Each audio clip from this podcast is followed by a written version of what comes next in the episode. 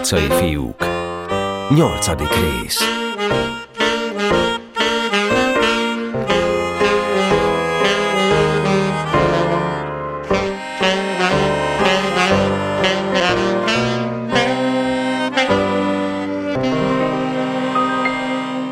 Gyönyörű tavaszi nap volt a háború napja. Reggel esett az eső, és az iskolában szünet alatt a fiúk szomorúan néztek ki az ablakon. Azt hitték, az eső el fogja verni az egész csatát. De délfelé szépen elállott az eső, és kitisztult az ég. Egy órakor már ragyogott az édes tavaszi napsugár, fölszikkadt a kövezet, s mikor a fiúk hazamentek az iskolából, megint meleg volt, és friss illatokat hozott a szellő a budai hegyekről. Ez volt a legszebb csataidőjárás, amit csak kívánni lehetett. Az erődökben felhalmozott homok megázott, de meg is száradt egy kicsit délutánra. A bombák így használhatóbbak voltak. Nagy volt a szaladás egy órakor, rohant haza mindenki, és már háromnegyed kettőkor a grundon zsibongott a hadsereg. Némelyiknek még a zsebében volt az ebédről maradt kenyér, onnan eszegette. De most már nem volt oly nagy az izgalom, mint tegnap. Tegnap még nem tudták, mi lesz, de a követek megjelenése eloszlatta az izgatottságot, melynek helyébe a komoly várakozás lépett. Most már tudták, mikor jönnek, és tudták, milyen lesz a harc. Forrott valamennyiben a harckészség, és már szerettek volna az ütközet hevében lenni. Az utolsó fél órában azonban változást tett Boka a haditerven. Mikor a fiúk összegyülekeztek, meglepetve látták, hogy a negyedik és ötödik erőd előtt nagy és mély árok húzódik. Az ijedősebbek rögtön arra gondoltak, hogy ezt az ellenség csinálta, és megrohanták Bokát. Láttad azt az árkot? Láttam. Ki csinálta? Janó csinálta ma hajnalban az én megrendelésemre. Minek ez? Ezzel megváltozik a haditerv egy része. Megnézte a jegyzetét, és előhívta az A és B zászlóaj parancsnokait. Látjátok azt az árkot? Látjuk. Tudjátok, mi a sánc? Nem nagyon tudták. A sánc mondta Boka, arra való, hogy a hadsereg meghúzódjék benne, el legyen rejtve az ellenség elől, csak a kellő pillanatban kezdje el a harcot. A haditerv megváltozik, mert ti nem a Pál utcai kapunál fogtok állani. Rájöttem, hogy ez nem jó. Ti mind a két zászlóajjal a sáncárokban fogtok elbújni. Mikor az ellenségnek ez a része bejön a Pál utcai kapun, az erődök azonnal megkezdik a bombázást. Az ellenség az erődök felé megy, mert nem látja a farakások tövében a sáncot. Mikor öt lépésnyire van a sánctól, ti kidugjátok az árokból a fejeteket, és onnan hirtelen bombázni kezditek őket homokkal. Az erődök közben egyre tovább tüzelnek. Ekkor ti kirohantok a sáncból, és rávetitek magatokat az ellenségre. Nem kergetitek őket rögtön a kapu felé, hanem megvárjátok, míg mi végzünk a Mária utcai résszel, és csak mikor én rohamot fúvatok, akkor kergessétek őket a kapu felé. Mire mi a Mária utcai részt beszorítottuk a kunyhóba, az első és második erőd legénysége átrohan a többi erődbe, és a mi Mária utcai seregünk a ti segítségetekre jön. Tehát ti csak feltartóztatjátok őket. Értitek? Hogyne? És ekkor fúvatom a rohamot. Ekkor már kétszer annyian leszünk, mint ők, mert az ő seregük fele akkor már a kunyhóban lesz, és a törvények szerint csapattámadásnál nem baj, ha többen vagyunk. Csak a személyes támadásnál nem szabad kettőnek egyenlen lenni. Mikor ezt mondta, Janó odament a sánchoz és megigazgatta néhány kapavágással, aztán még egy talicska homokot öntött bele. Az erődök legénysége ez alatt serényen munkálkodott, sürgött forgott a farakások tetején. Az erődök úgy voltak csinálva, hogy a fahasábok közül csak a fejük látszott ki a fiúknak. Le-lehajoltak, eltűntek, majd újra felbukkantak. Csinálták a homokbombákat. Minden erőd fokán kicsiny, piros-zöld zászlót lengetett a szél, csak a sarkon levő harmadik számú erődről hiányzott a zászló.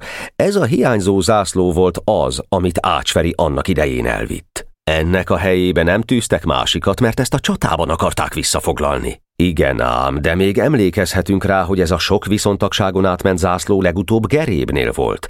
Először Ácsferi vitte el, s a vörösingesek elrejtették a füvészkerti romban. Onnan elvitte Nemecsek, akinek az apró lábnyomait a porban fölfedezték. Amaz emlékezetes estén, amikor egyszerre csak a vörösingesek közé pottyant a kis szőke a fáról, a pásztorok kicsavarták a kezéből, és ismét visszakerült a tomahawkok közé a vörösingesek titkos fegyvertárába.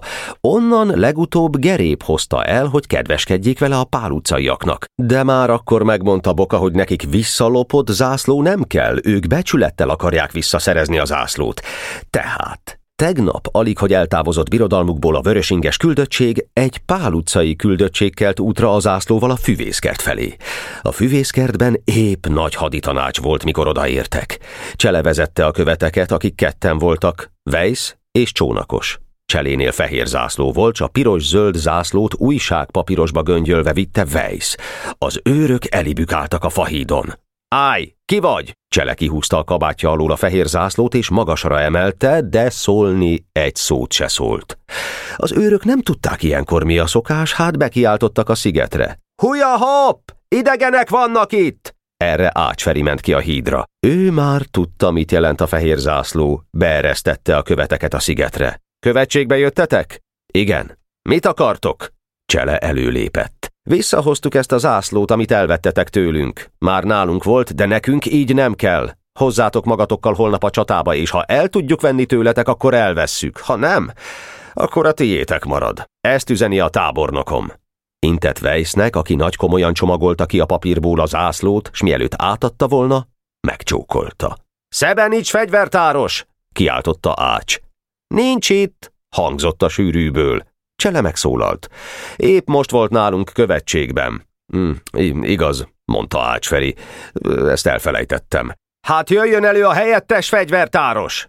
Egy bokorágai széthajlottak, és a kis fürge Vendauer jelent meg a vezér előtt. Vedd át a követektől az ászlót, mondta, és tedd el a fegyvertárba. Azzal a követekhez fordult. A zászlót a csatában Szebenics fegyvertáros fogja vinni. Ez a válaszom.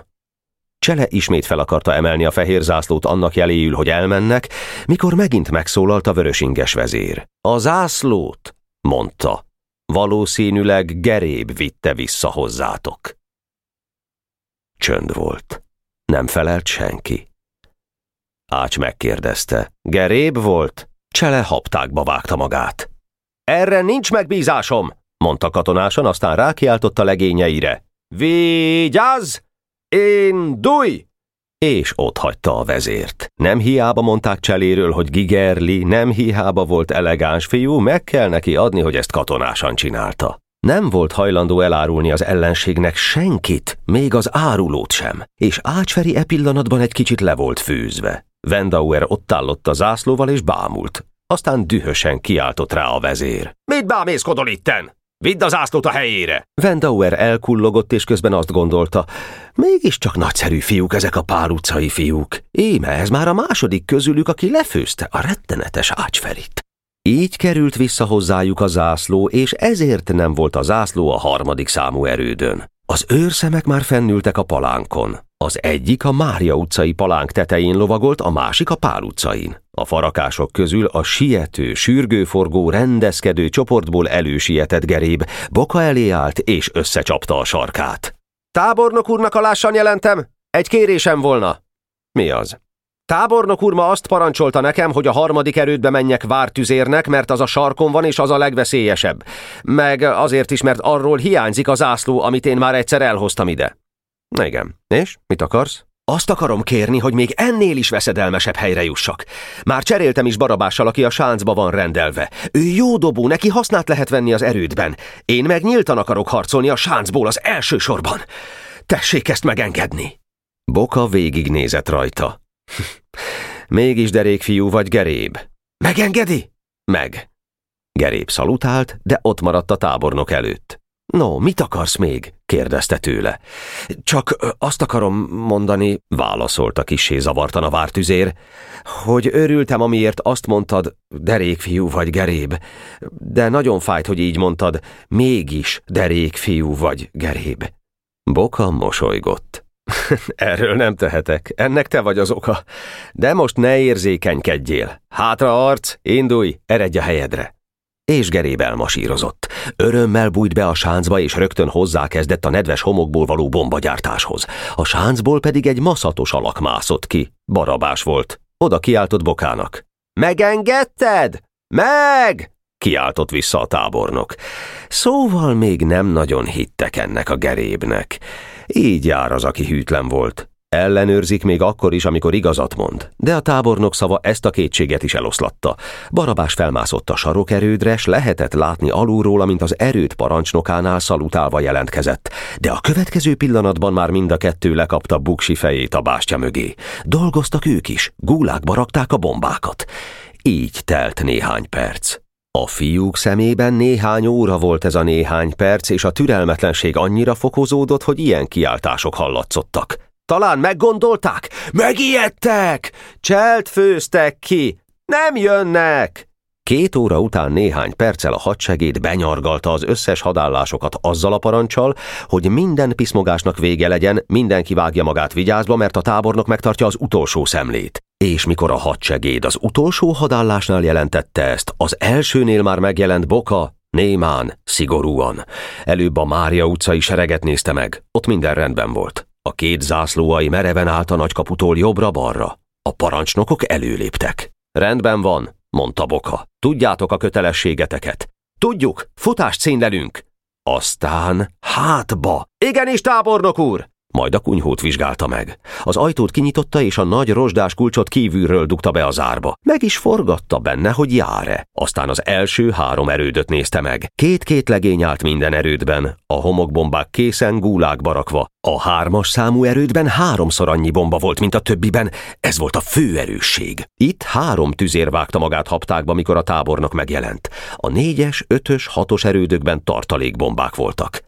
Ezekhez ne nyúljatok, szólt Boka, mert a tartalékhomok arra való, hogy legyen mivel tüzelni, ha a többi erődökből átparancsolom ide a tüzéreket. Igenis, tábornok úr! Az ötös erődben oly nagy volt a drukk, hogy mikor a tábornok odaérkezett, a túlbuzgó tüzér rákiáltott. Áj, ki vagy? A másik oldalba bökte, Boka pedig rákiáltott. A tábornokodat se ismered meg, te szamár? Aztán hozzátette. Az ilyet legjobb volna mindjárt főbe lövetni.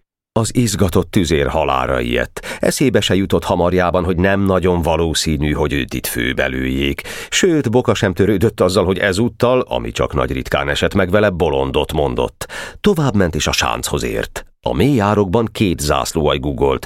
Köztük kuporgott geréb boldog mosolyjal az arcán. Boka felállt a sánc dombjára. Fiúk! kiáltott lelkesen. Tőletek függ a csata sorsa. Ha ti fel tudjátok tartóztatni az ellenséget, amíg a Mária utcai sereg végez, megnyertük a csatát. Ezt jól jegyezzétek meg! Harsány ordítás felelt erre az árokból. A gugoló alakok tűzbe jöttek. Mulatságos kis figurák voltak, amint a sáncárokban ordítoztak és lengették a sapkájukat, anélkül, hogy felállottak volna. Csönd! kiáltott a tábornok, és kiment a grunt közepére. Ott már vártak holnai a trombitával. Hadsegéd! Parancs! Nekünk valami olyan helyre kell mennünk, ahonnan az egész harcteret láthatjuk. A hadvezérek a csatát rendszerint domtetőről szokták nézni. Hát mi fel fogunk mászni a kunyhó tetejére. A következő percben már a kunyhó tetején állottak. A nap megcsillant kolnai trombitáján, és ez roppant harcias külsőt adott a hadsegédnek.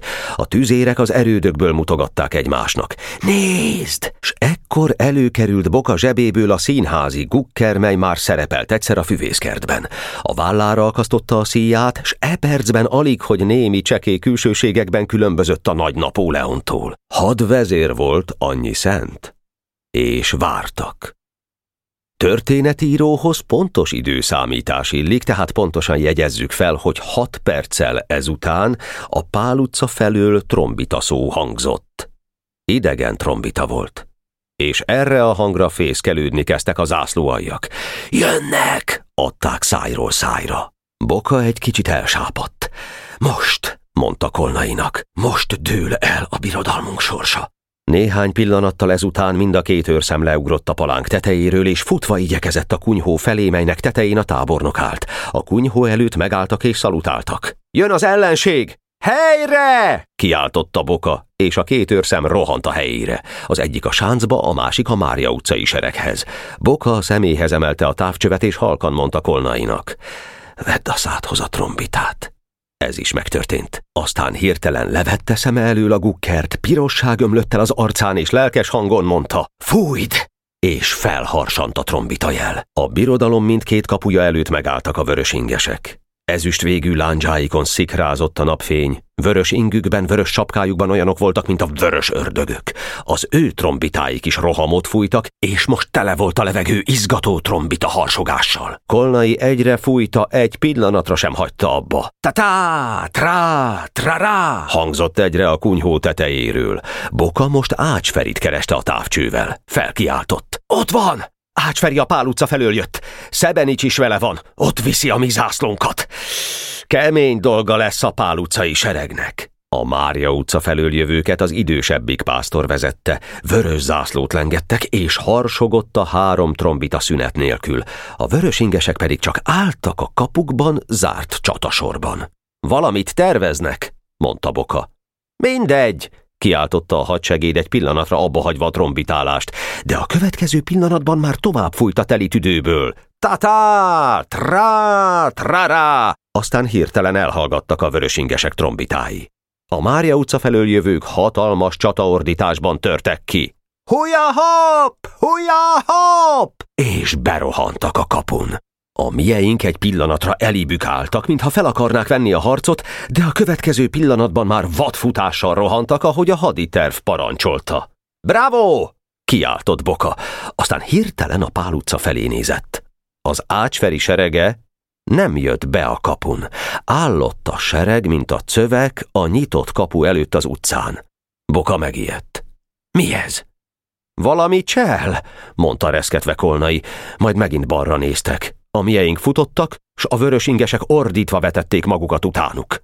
Most Boka, aki eddig komolyan, majdnem megszeppenve nézte az ácsferi hadosztályának tétlenségét, egyszerre olyat csinált, amire az ő életében eddig még nem volt példa. Feldobta magasra a sapkáját, ordított egy nagyot, táncolni kezdett a kunyhó tetején, mintha megbolondult volna, úgy, hogy a korhat alkotmány majdnem beszakadt alatta. Meg vagyunk mentve! kiáltotta. Rárohant kolnaira, megölelte és megcsókolta, aztán táncolni kezdett vele. A hadsegéd ebből egy szót sem értett. Meglepetve kérdezte, mi ez? Mi ez? Bokha arra felé mutatott, ahol Ácsferi állott a seregével mozdulatlanul. Látod azt? Látom. No, hát nem érted? Nem én. Ó, te buta! Mi meg vagyunk mentve! Győztünk, és te nem érted? Nem én! Látod, hogy mozdulatlanul állnak? hogy ne látnám? Nem jönnek be! Várnak! Látom. Hát miért várnak? Mire várnak? Arra várnak, hogy a pásztor hadosztálya végezzen a Mária utcában, és ők csak akkor fognak támadni. Én ezt rögtön megláttam, mikor látható volt, hogy nem egyszerre támadnak. Az a szerencsénk, hogy ők ugyanolyan haditervet csinálnak, mint mi. Azt akarták, hogy pásztor kergesse ki seregünk felét a Mária utcába, és akkor a másik felét egyszerre támadják meg. Pásztor hátulról, Ácsferi előről, de ebből nem esznek. Gyere! És már mászni is kezdett lefelé. Hova? Csak gyere velem, itt nincs mit néznünk, mert ezek ugyan meg nem moccannak. Gyerünk segíteni a Mária utcai seregünknek! A Mária utcai sereg gyönyörűen csinálta a dolgát. Össze-vissza futkosott a gépház előtt az eperfák körül. Ravaszul csinálták, mert még ilyeneket is kiabáltak. Jaj, jaj, végünk van! El vagyunk veszve! A vörösingesek ordítva üldözték őket. Boka most már csak azt figyelte, hogy bele fognak-e menni a csapdába. A mieink ugyanis hirtelen eltűntek a gépház mellett. A sereg fele a kocsi színbe, a másik fele a kunyhóba menekült. Pásztor kiadta a jelszót. Utánuk! Fogjátok el őket! És a vörösök utánuk rohantak a gépház mögé. Fújd! kiáltotta Boka, és a kis trombita megharsant jelezve, hogy az erődök kezdjék a bombázást. És vékony gyerekhangok diadalordítása jött az első három erőd felül. Tompa puffogás hallatszott, a homokbombák repülni kezdtek. Boka piros volt és egész testében reszketett. Hadsegéd! kiáltott. Jelen! Rohanj a sáncba és mondd meg, hogy várjanak. Ők csak várjanak. Majd, ha rohamot fúvatok, akkor kezdjék. És a pál utcai erődök is várjanak. A hadsegéd már rohant is, a kunyhónál azonban hasra feküdt, és a sánc földhányása mögött hason csúszva ment előre a sáncig, hogy a kapuban még mindig mozdulatlanul álló ellenség meg ne lássa. Suttogva adta le a parancsot a legszélsőnek, s aztán úgy, ahogy jött, hason csúszva ment vissza a tábornokhoz. Rendben van, jelentette. A gépház mögött tele volt ordítással a levegő. A vörösingesek azt hitték, hogy győztek. A három erőd derekasan tüzelt, és ez megakadályozta őket abban, hogy felrohanjanak a farakásokra. A szélső erődben, a nevezetes harmadik erődben Barabás ingújra vetkőzve úgy harcolt, mint egy oroszlán. Egyebet se csinált, csak az öregebb pásztort vette célba. Egymás után puffantak a puha homokbombák a pásztor fekete fején, és minden bombával kiáltott egyet Barabás. Nesze, öcsém! A puha homok szemét, száját teleszort a pásztornak, aki dühösen prüszkölt. Megállj, jövök! ordította haragosan. Csak gyere! Kiáltott Barabás, célzott és dobott. Most megint tele lett a szája homokkal a vörösingesnek. Óriási éjjenzés tört ki az erődökön. Egyél homokot! kiáltott neki hevülten Barabás, és két kézzel szórta a bombát valamennyit pásztor felé, és a másik kettő se volt rest. A sarokerőd úgy dolgozott, hogy öröm volt nézni. A gyalogos sereg pedig némán kucorgott a kocsi színben meg a kunyhóban, várva a parancsot, hogy előrohanjon. A vörös ingesek most már az erődök tövében voltak, és a legkeményebb harcot vívták. Pásztor újra parancsot adott. Fel a farakásokra! Puff! kiáltott Barabás, és orron dobta a vezért. Puff! Vették át a jelszót a többi erődök is, és a felkapaszkodni készülők fejére valóságos homokzáport zúdítottak. Boka megfogta kolnai karját. Fogytán van a homok, mondta. Innen látom. Már Barabás is csak egy kézzel dobál, pedig a sarokerődben háromszor annyi volt. Valóban, most mintha gyöngült volna a tüzelés. Mi lesz? kérdezte Kolnai. Boka most már nyugodt volt. Győzni fogunk. E pillanatban a második számú erőd megszüntette a tüzelést. Nyilván elfogyott a homok. Itt a pillanat! kiáltotta Boka. Rohanj a kocsi színbe! Támadjanak! Ő maga a kunyhóhoz ugrott, felrántotta az ajtót és bekiáltott. Roham! És ugyanegy pillanatban rohant elő a két zászlóaj, az egyik a kocsi színből, a másik a kunyhóból. Épp jókor érkeztek. Pásztor már fél lábbal fenn volt a második erődön. Belekapaszkodtak és lehúzták. A vörösingesek most megzavarodtak. Ők azt hitték, hogy a futósereg a farakások közé menekült, hogy az erődök arra valók, hogy ne eresszék be az ellenséget a farakások közé, és íme egyszerre hátba támadták őket azok, akik az imént még előlük futottak. Komoly haditudósítók, akik igazi háborúkban vettek részt, azt mondják, hogy a háború legnagyobb veszedelme a zavar. A hadvezérek az ágyúk százaitól sem félnek úgy, mint egy parányi kis zavartól, mely pillanatok alatt általános kavarodássá szokott növekedni. És ha az igazi ágyús, puskás hadsereget meggyöngíti a zavar, ugyan hogy vágta volna ki magát ebből a bajból néhány vörös tornaink beöltözött kis gyalogos katona? Nem értették a dolgot. Az első pillanatban még azt sem tudták, hogy ezek ugyanazok, akik az imént eltűntek előlük. Azt hitték, ez új hadsereg. Csak mikor ráismertek egyesekre, látták, hogy megint azokkal kerültek össze. Honnan a föld alól kerültek ezek elő? kiáltott pásztor, miközben két erős kar belekapaszkodott a lábába és lehúzta az erődről. Most Boka is harcolt. Kinézett magának egy vörös ingest, és birkózni kezdett vele. Birkózás közben lassan és ügyesen a kunyhó felé szorította. A vörös inges e pillanatban látta, hogy nem boldogul bokával. Kapta magát tehát, és gáncsot vetett neki. Az erődökről, ahonnan figyelemmel kísérték ezt a párharcot, felhangzott a tiltakozás. Gyalázat! Gáncsot vetett! Boka a gáncs következtében elesett, de ugyanabban a pillanatban már talpon is volt. Rákiáltott a vörösre.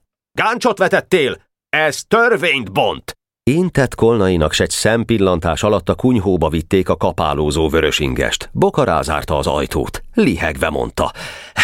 Ostoba volt, ha rendesen birkózott volna, nem bírtam volna vele, így azonban jogunk volt kettőnknek ellene menni és újból a csatasorba rohant, ahol már párokra oszolva birkóztak a legények. Ami kevés homok még az első két erődben volt, azt arra használták a tüzérek, hogy a birkózó ellenségre szórják. A pál utcai telekre néző erődök hallgattak, vártak. Kolnai épp birkózáshoz akart kezdeni, mikor Boka rárivalt. Ne birkózzál! Erigy! Vidd a parancsot, hogy az első és a második erőd legénysége menjen át a négyes és ötös erődbe! Kolnai keresztül vágta magát a birkózók során, és vitte az üzenetet. Az első két erődről csak hamar eltűnt a zászló, mert ezt is magukkal vitték a fiúk az új harcvonalba. És egyik diadal kiáltás a másik után hangzott fel, de a legnagyobb akkor hangzott, amikor pásztort magát a rettenetes, legyőzhetetlen pásztort csónakos ölre kapta és úgy vitte a kunyhó felé. Egy pillanat, és pásztor már tehetetlen düvel dörömbölt a kunyhón, csak hogy belülről. Óriási lárma tört ki erre. A vörösingesek csapata érezte, hogy veszve van. A fejüket végleg elvesztették, amikor a vezérük eltűnt közülük. Most már csak abban bizakodtak, hogy az ácsferi hadosztálya fogja helyreütni a csorbát, és egyik vörösingest a másik után hurcolták be a kunyhóba, egyre fölharsanó, meg-megújuló diadalordítás közepette, ami elhangzott a Pál utcai küszöbön mozdulatlanul álló sereghez is. Ács Feri, aki felalá sétált az arcvonal előtt, büszke mosolyjal mondta. Halljátok? Mindjárt megkapjuk a jelt! Az volt ugyanis a vörösingesek közt a megállapodás, hogy mikor a pásztor hadosztály végez a Mária utcában, megfúvatják a trombitát, s akkor egyszerre támad pásztor és Ácsferi. De már akkor a kis Wendauer, aki a pásztorék trombitása volt, bendörömbölt a többivel együtt a kunyhóban és a trombitája homokkal teletömve nyugodott szép csöndben a harmadik erődben, a hadizsákmányok között. Míg ezek itt történtek a gépház és a kunyhó körül, Ácsferi nyugodtan bíztatta az embereit. Csak legyetek türelemmel! Amint meghalljuk a trombita jelt, előre! De a várva várt trombita jel csak nem jött. Az ordítozás, kiabálás egyre gyöngébb lett, sőt, határozottan úgy hallatszott, mintha valami zárt helyről jönne. És mikor a két piros-zöld sapkás zászlóai az utolsó vörös ingest is betuszkolta a kunyhóba, s mikor erre kitört a leghatalmasabb diadalordítás, amit a Grund még valaha életében hallott, az Ácsferi hadosztályában ideges mozgolódás volt észrevehető. A fiatalabbik pásztor kilépett a sorból. Azt hiszem, mondta, valami baj történt. Ugyan miért? Mert ez nem az ő hangjuk, ez, ez, ez, ez csupa idegen hang. Ácsferi fülelt. Valóban ő is úgy hallotta, hogy ez idegen torkok muzsikája, de azért nyugodtságot színlelt. Nem történt azokkal baj, mondta. Ők csöndben harcolnak. A pál utcaiak kiabálnak, mert bajban vannak. E pillanatban, mintha csak azért történt volna, hogy Ácsferit megcáfolja, tisztán hallható, éjjen harsant fel a Mária utca felől. Ejha, mondta Ácsferi, ez éjjenzés volt. A kisebbik pásztor izgatottan szólt. Aki bajban van, nem szokott éjjenezni, talán mégse kellett volna oly biztosra venni, hogy a bátyám serege győzni fog. És Ács Feri, aki okos fiú volt, most már érezte, hogy nem sikerült a számítása. Sőt, már azt is érezte, hogy ezzel az egész serege elvesztette a csatát, mert most ő neki magának kell a Pál utcaiak egész seregével fölvenni a harcot. Az utolsó reménye, a várva várt trombita jel pedig nem harsant fel, hanem felharsant ehelyett egy másik trombita jel. Egy ismeretlen trombita hangja, mely a boka seregének szólt. Ez azt jelentette, hogy a pásztor serege utolsó szál emberig el van fogva, be van zárva, és hogy most kezdődik meg a támadás a telek felül. S valóban a trombita jelre ketté oszlott a Mária utcai hadsereg, s egyik része a kunyhó mellett, másik része pedig a hatos erőd mellett bukkant fel, kisé megtépet ruhában, de csillogó szemmel, diadalmas jókedvben, egy győzelmes csata tüzében megedzve. Most már teljes bizonyossággal tudta Ácsferi, hogy pásztor serege meg van verve, egy-két pillanatig farkas szemet nézett az újonnan érkezett két zászlóajjal, s hirtelen a fiatalabbik pásztorhoz fordult. Izgatottan mondta. De hát, ha megverték őket, hol vannak? Ha kiszorították őket az utcára, miért nem sietnek hozzánk? Kinéztek a Pál utcára, sőt, Szebenics elrohant a Mária utcáig. Sehol senki. Egy téglás szekér cammogott végig a Mária utcán, s néhány járókelő ment csöndesen a dolga után. Sehol senki, jelentette kétségbeesve Szebenics. De hát mi lett velük? És csak most jutott eszébe a kunyhó. Ezeket bezárták! kiáltott magán kívül a haragtól. Ezeket megverték és bezárták a kunyhójukba! Most pedig, az iménti cáfolat helyett, megerősítést kapott a kijelentése. Tompa dübörgés hallatszott a kunyhó felől. A bezártak öklükkel verték a deszkát, de hiába. A kiskunyhó ezúttal a Pál utcai fiúk pártján volt. Nem engedte kidönteni sem az ajtaját, sem az oldalát. Keményen állta az ökölcsapásokat. És a foglyok pokoli hangversenyt rendeztek benne. Lármájukkal magukra akarták vonni Ácsferi seregének figyelmét. Vandauer szegény, akitől elvették a trombitát, tölcsért csinálta két tenyeréből, és abba trombitált torka szakadtából. Ácsferi a seregéhez fordult. Fiúk! kiáltotta. Pásztor elvesztette a csatát! Rajtunk áll, hogy megmentsük a vörös ingesek becsületét! Előre! és úgy, ahogy állottak, egyetlen széles sorban bevonultak a telekre, és futólépésben támadtak. De Boka most már megint a kunyhó tetején állott kolnaival, s a lába alatt dörömbölő, lármázó, visító pokolmuzsikát túlharsogva kiáltotta. Fújd meg a trombitát! Raham! Erődök tűz! És a sáncárkok felé rohanó vörösingesek egyszerre meghőköltek. Sorjában négy erőt kezdte őket bombázni. Egy pillanatra elborította őket a homok felhő, nem láttak. Tartalék előre! kiáltotta Boka. A tartalék előrohant bele a porfergetekbe, neki a támadó sornak. A sáncárokban még mindig tétlenül gugolt a gyalogság, és várta, mikor kerül rá a sor. És az erődökből bomba-bomba után vágódott a csatasorba, s nem egy közülük pál utcai fiú hátán puffant szét. Se baj, kiáltották, előre! Nagy porfelhő kerekedett.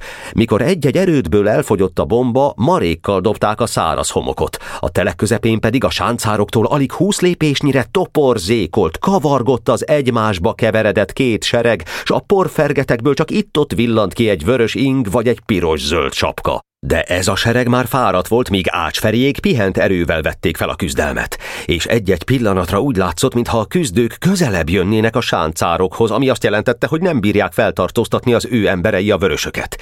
És minél közelebb értek az erődökhöz, annál biztosabban találtak a bombák. Barabás megint a vezérre vetette magát, most ácsferit bombázta. Nem baj, kiáltotta. Edd meg, hiszen csak homok! Úgy állt fenn a várfokán, mint valami gyorskezű kis ördög, vigyorogva, nagyokat kurjantva, miközben villámgyorsan hajolt le újabb bombákért. Ácsferi tartalékja hiába hozott magával kis zsákokban homokot, ennek most nem vehették hasznát, mert minden emberre szükségük volt a csatasorban. Hát eldobták a zsákokat. És közben lelkesítően, izgatóan egyre hangzott mind a két trombita. A kolnaié a kunyhó tetejéről, meg a fiatal pásztori a kavargó tömegből. Most már csak tíz lépésnyire voltak a sáncároktól. Nokolnai! kiáltotta Boka. Most mutasd meg, mit tudsz! Eredj le a sáncba! Ne törődj a bombákkal, és ott len fújd meg a riadót. Kezdjen tüzelni a sáncárok, és amikor a homokja elfogyott, rohanjon ki! Ha-ha-ho! Kiáltott Kolnai, és leugrott a kunyhó tetejéről. Most már nem csúszott hason, hanem fölemelt fővel szaladt a sáncárok felé. Boka kiabált utána, de hangját elnyomta a lába alatt forrongó pokol dörömbölése, meg az ácsferiék folytonos trombitálása kiáltozása. Csak nézett utána, Nézte, hogy el tudja-e vinni a hírt a sáncba, még mielőtt a vörösingesek meglátják az árokban rejtőzőket. Egy erőteljes alak vált ki a küzdők közül, és Kolnai felé ugrott. Megkapta a kezét, és birkózni kezdett vele. Vége volt. Kolnai nem teljesíthette a parancsot. Magam megyek! kiáltott kétségbeesve Boka. Ő is leugrott a kunyhó tetejéről, és a sáncárok felé szaladt. Megállj! ordította feléje Ácsferi. Fel kellett volna vennie az ellenséges vezérrel a harcot, de ezzel tán kockára tett volna mindent, tehát rohant tovább az árok felé. Ácsferi utána. Gyáva vagy! kiáltott rá. Elszaladsz előlem, de ne félj, utolérlek! És utol is érte, épp abban a pillanatban, mikor Boka a sáncárokba ugrott. Csak annyi ideje volt, hogy elkiálthassa magát. Tűz! És a szembejövő ácsferi a következő pillanatban egyszerre vagy tíz friss bombát kapott a vörös ingére, a vörös sapkájára és a vörös arcára. Ördögök vagytok! kiáltott. Most meg a föld alól lövöldöztök? De ekkor már kifejlődött az egész vonalon a tüzérségi támadás. Az erődök felülről bombáztak, a sánc alulról. Viharzott a homok, és a lármába most friss hangok vegyültek. Megszólalt a sánc is, mely eddig hallgatni volt kénytelen. Boka elérkezettnek látta a pillanatot a végső támadásra. Ő maga állt a sor szélére, melytől alig két lépésnyire birkózott kolnai egyvörös ingessel. Kiállott a sánc szélére, előkapta és magasra emelte a piros-zöld zászlót, és kiadta az utolsó parancsot. Teljes roham! Előre! És valóban a föld alól bújt ki egy új sereg. Rohamlépésben támadtak, s gondosan vigyáztak arra, hogy páros birkózásba ne bocsátkozzanak. Zárt sorban mentek a vörösök felé, és szorították őket el. Barabás lekiáltott az erődről. Nincs homok! Gyertek le! Roham! Felelt futtában, s erre kezek, lábak jelentek meg az erődök falain, és lemászott a tüzérség. Ez volt a második zárt csatasor, mely lépésben ment az első mögött. De most már elkeseredett volt a harc. A vörösingesek vesztüket érezve nem nagyon tartották be a szabályokat. Nekik a szabályok csak addig kellettek, amíg azt hitték, hogy szabályszerű harccal is győzni fognak. Most azonban sudba dobtak minden formaságot. Ez veszedelmes volt. Még így is jobban bírták dacára annak, hogy fél annyian voltak, mint a pál utcaiak. A kunyhóhoz! üvöltött Ácsferi. Szabadítsuk ki őket! És az egész gomolyag, mintha megfordult volna, a kunyhó felé kezdett nyomulni. Erre a pál utcaiak nem voltak elkészülve. Kisiklott előlük a vörös inges had. Mint amikor kalapál valaki, és egyszerre csak azt érzi, hogy elgörbült az ütés alatt a szög, úgy görbült el balra a támadósor. Elől Ácsferi vadul rohanva a diadal reményével a hangjában. Utánam! S e pillanatban, mintha a lába elé gurítottak volna valamit, hirtelen megállott. Egy kis gyerek alak ugrott elé a kunyhó mellől. Megtorpant a vörös inges vezér, és mögötte megállt, egymásnak lökődött a harcolósereg. Egy kisfiú állott Ácsferi előtt. Egy kisfiú, aki egy fejjel volt kisebb, mint ő. Egy vézna, szőke gyerek emelte két kezét a magasba tiltólag, és gyerekhang kiáltotta, Megállj! A Pál utcai sereg, mely már megszeppent a hirtelen fordulat miatt, egyszerre harsogó hangon kiáltott fel. Nemecsek! És a kis, szőke, vékoncsontú beteg gyerek abban a pillanatban ölre kapta a nagy ácsverit, és rettenetes erőfeszítéssel, amelyhez csak a láza, a forró, lüktető láza, az önkívülete adta szegény kis testének az erőt, a meglepet vezért annak rendje és módja szerint a földhöz teremtette. Aztán lerogyott ő is ájultan. Ebben a pillanatban minden rend felbomlott a vörösingesek közt, mintha a fejüket vágták volna le, mikor a vezérük elesett, nekik maguknak is meg volt pecsételve a sorsuk. A pillanatnyi zavart felhasználták a pál. Összefogóztak, nagy láncá alakultak és kifelé szorították a meglepett sereget. Ácsferi feltápászkodott, és haragos piros arccal, villogó szemmel nézett szét. Leverte a porta ruhájáról, s látta, hogy egyes egyedül maradt. A serege már valahol a kapu körül kavargott, összekeveredve a diadalmas pál utcaiakkal, s ő itt állott egyedül megverten. Mellette feküdt a földön nemecsek. S mikor az utolsó vörösingest is kiszorították a kapun, s a kaput bezárták mögötte, mámoros diadal ült az arcokon. Harsogott az éjjen a győzelmi kiáltás, Boka pedig futva érkezett a gépház felől a tóttal, vizet hozott. Most aztán mind a földön fekvő kis nemecsek köré gyűltek, s halálos csönd váltotta fel az imént még nagyban zúgó éjjenzést. Ácsferi külön állott, és komoran nézte a győzteseket. A kunyhóban még mindig dörömböltek a foglyok, de ugyan kitörődött most velük. Janó óvatosan fölemelte nemecseket a földről, és a sánc földhányására fektette. Aztán vízzel kezdték mosogatni a szemét, a homlokát, az arcát, és néhány perc múlva felnyitotta a szemét nemecsek. Bágyat mosolyjal nézett körül, mindenki hallgatott. Mi van? Kérdezte csöndesen, de mindenki annyira el volt fogódva, hogy erre a kérdésre senkinek se jutott eszébe felelni. Értetlenül néztek rá. Mi van? Ismételte, és felült a földhányásra. Most Boka odament hozzá. Jobban vagy? Jobban. Nem fáj semmid? Nem. Mosolygott, aztán ezt kérdezte. Győztünk. De erre már nem csak, hogy nem hallgatott mindenki, hanem mindenki felelt. Egyszerre riadt a kiáltás minden ajkon. Győztünk! Azzal nem törődött senki, hogy Ácsferi még mindig ott állt egy farakás tövében, és komolyan, bús haraggal nézte a pál utcaiak családi jelenetét. Boka szólalt meg. Győztünk, és most a végén már majdnem baj történt, és hogy nem történt baj, azt neked köszönhetjük. Ha te hirtelen meg nem jelensz köztünk, és nem leped meg Ácsferit, akkor kiszabadítják a kunyhóból a foglyokat, és nem tudom, mi történik. A kis szőke, mintha megharagudott volna ezért. Nem igaz, mondta. Ezt ti most azért mondjátok nekem, hogy örüljek. Azért mondjátok, mert beteg vagyok. és végig simította kis homlokát.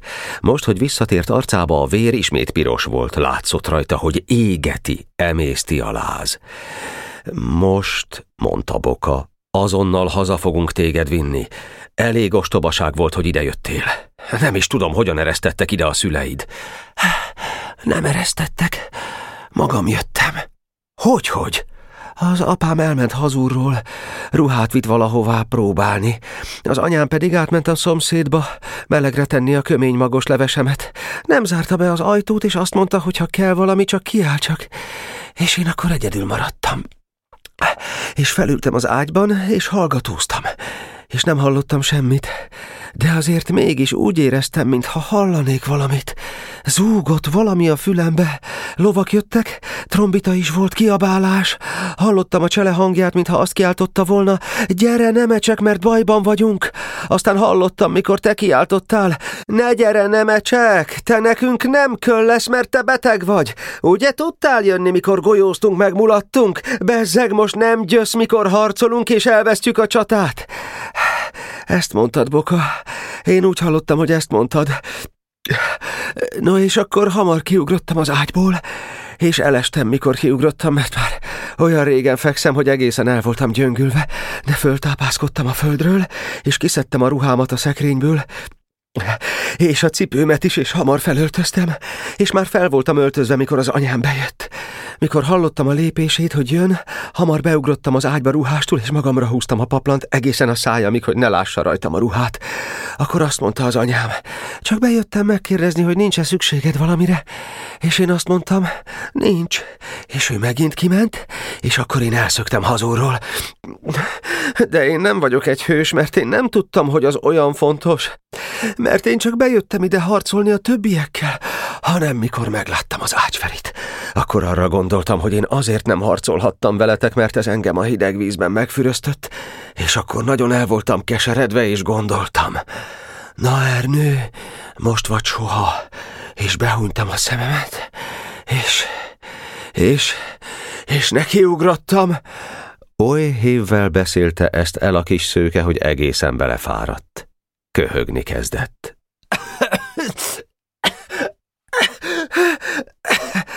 Ne beszélj tovább, mondta Boka. Majd elmondod máskor.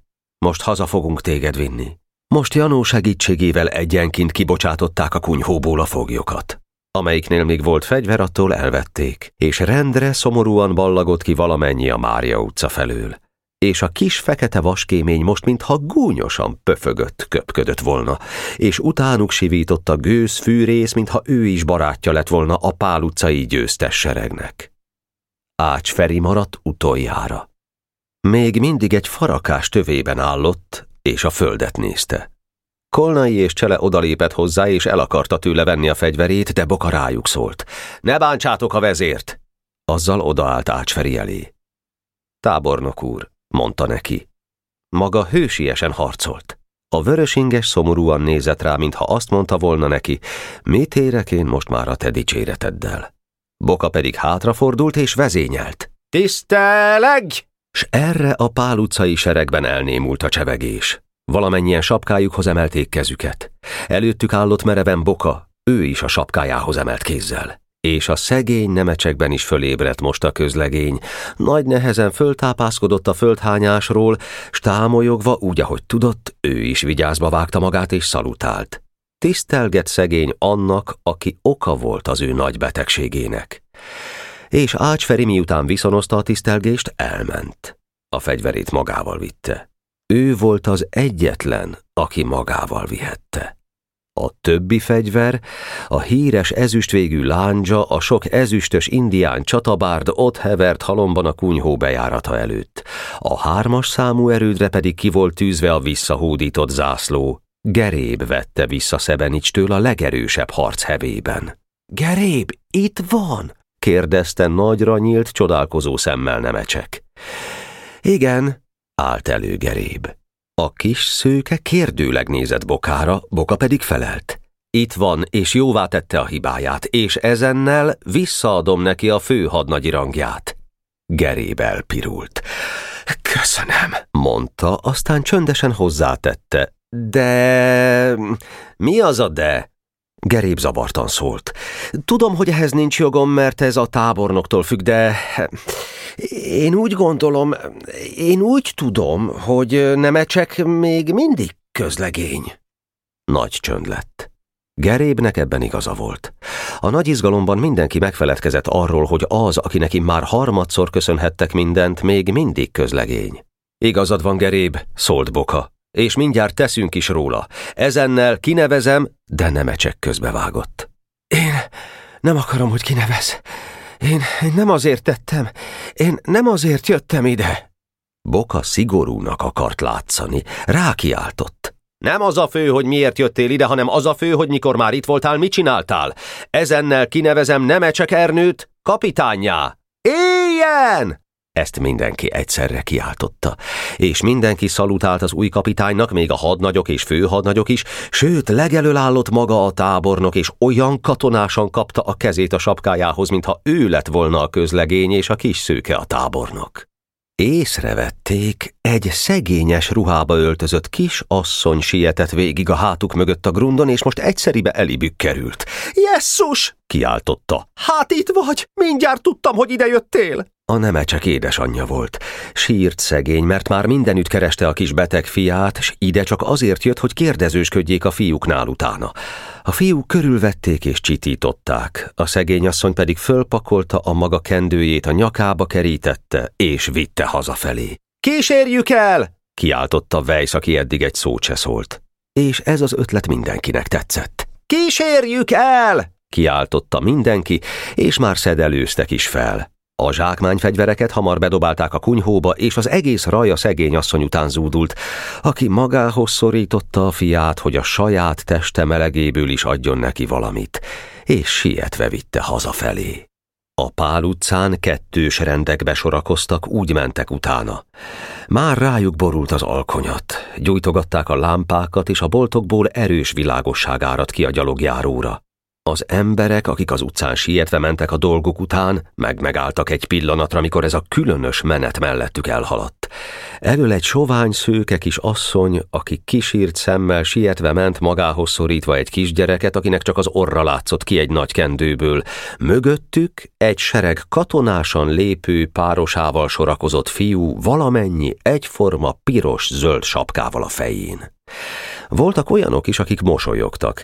Egy-egy csirkefogó hangosan nevetett rajtuk, de ők erre most nem adtak semmit. Még maga csónakos is, aki máskor az ilyen nevetést rögtön és a lehető legalaposabban szokta megtorolni, most nyugodtan ment a többi között, nem is törődve a vidám mesterlegényekkel.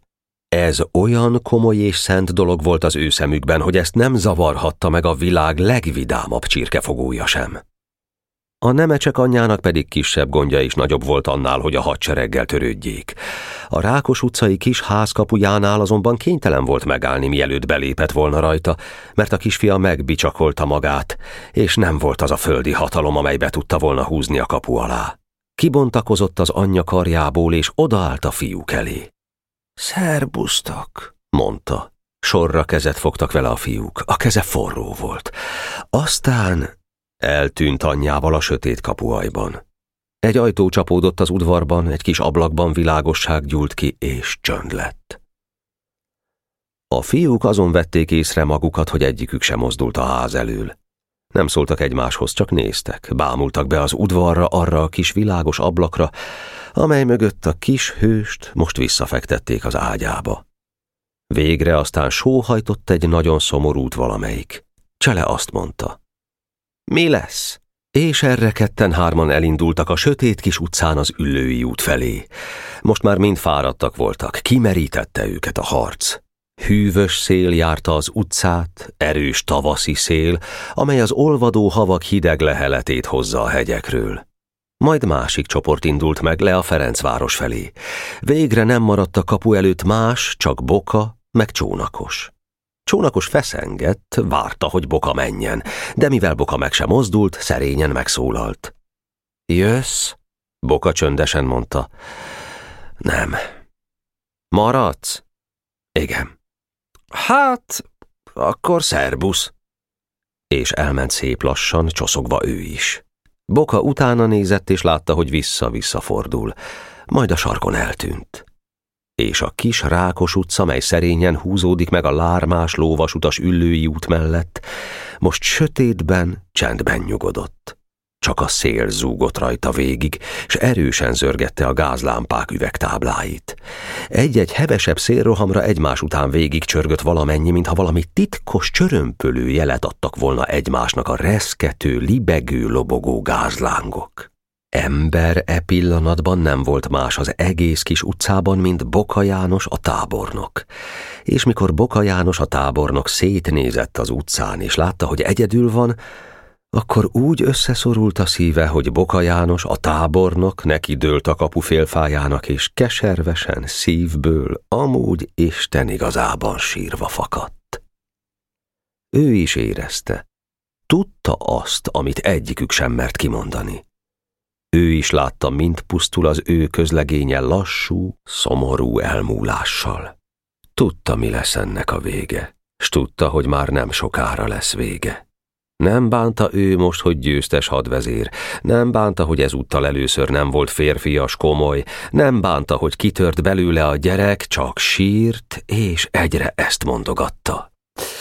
Kis barátom, édes jó barátom, édes jó kis kapitányom. Arra jött egy ember és rászólt. Mit sírsz, kisfiú? De ennek nem felelt. Az ember vállat vont és hagyta. Aztán egy szegény asszony jött nagy kosárral, az is megállt, de az nem szólt. Nézte egy kicsit, aztán ő is elment. Majd egy alacsony termetű emberke jött, s befordult a ház kapuján. Onnan nézett rá vissza. Megismerte. Te vagy az? Boka János. Boka ránézett. Én vagyok, Nemecsek úr. A szabócska volt, hozta a ruhát a karján. Budán volt, ahová próbálni vitte a fércelt ruhát. De ez az ember már értette bokát. Ez se azt nem kérdezte tőle, mit sírsz, kisfiú, se meg nem bámulta, hanem odament melléje, megölelte okos kis fejét, és versenyt kezdett vele sírni. Úgy, hogy fölébresztette bokában a tábornokot. Ne sírjon, Nemecsek úr! mondta a szabónak.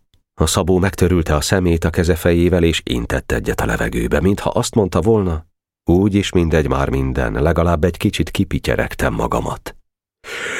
Isten megáldjon, kisfiam, mondta a tábornoknak. Erígy szépen haza. És bement az udvarba. Most aztán Boka is megtörülte a szemét, és nagyot sóhajtott. Körülnézett az utcán, és hazafelé akart indulni, de mintha valami nem eresztette volna. Tudta, hogy nem használ vele semmit, de úgy érezte, mintha szent, komoly kötelessége volna most itt maradni, és díszőrséget állani a haldokló katonája háza előtt. Néhány lépést sétált a kapu előtt. Aztán átment a túlsó oldalra, és onnan nézte a kis házat. Most lépések kopogtak az elhagyott kis utca csöndjében. Valami munkás megy hazafelé, gondolta, és lehorgasztott fővel sétált a túlsó oldalon. Tele volt mindenféle furcsa gondolattal, ami eddig még soha nem jutott az eszébe. Az élet, meg a halál járt az eszében, és sehogy se tudott eligazodni ebben a nagy kérdésben. A lépések egyre közelebbről hangzottak, de most úgy hallatszott, mintha az, aki jön, meglassította volna a járását. Óvatosan ment egy fekete árnya házak tövében, s a nemecsekék előtt megállott. Benézett a kapun. Be is ment egy pillanatra a kapu alá, aztán megint kijött. Megállt, várt. Aztán fel alá kezdett járni a ház előtt, s mikor először ért az egyik gázlámpa alá, a szél félrefújta a kabátja szárnyát. Boka oda nézett. A kabát alól vörös ing villant elő. Ácsferi volt. És most farkas szemet nézett egymással a két vezér. Életükben először álltak egymással szemtől szemben négy szem közt. Itt találkoztak ezelőtt a szomorú ház előtt. Az egyiket a szíve hozta ide, a másikat a lelki ismerete. Nem szóltak egymáshoz egy szót sem, csak nézték egymást. Aztán Ácsferi megindult, és tovább járt fel alá a ház előtt. Soká, nagyon soká járt. Addig, amíg a házmester elő nem került a sötét udvarból, hogy bezárja a kaput. Akkor odament Ácsferi hozzá, megemelte a kalapját, és csöndesen kérdezett tőle valamit. Elhallatszott bokáig, amint a házmester felelt. Azt mondta, rosszul, és becsapta a nagy nehéz kaput.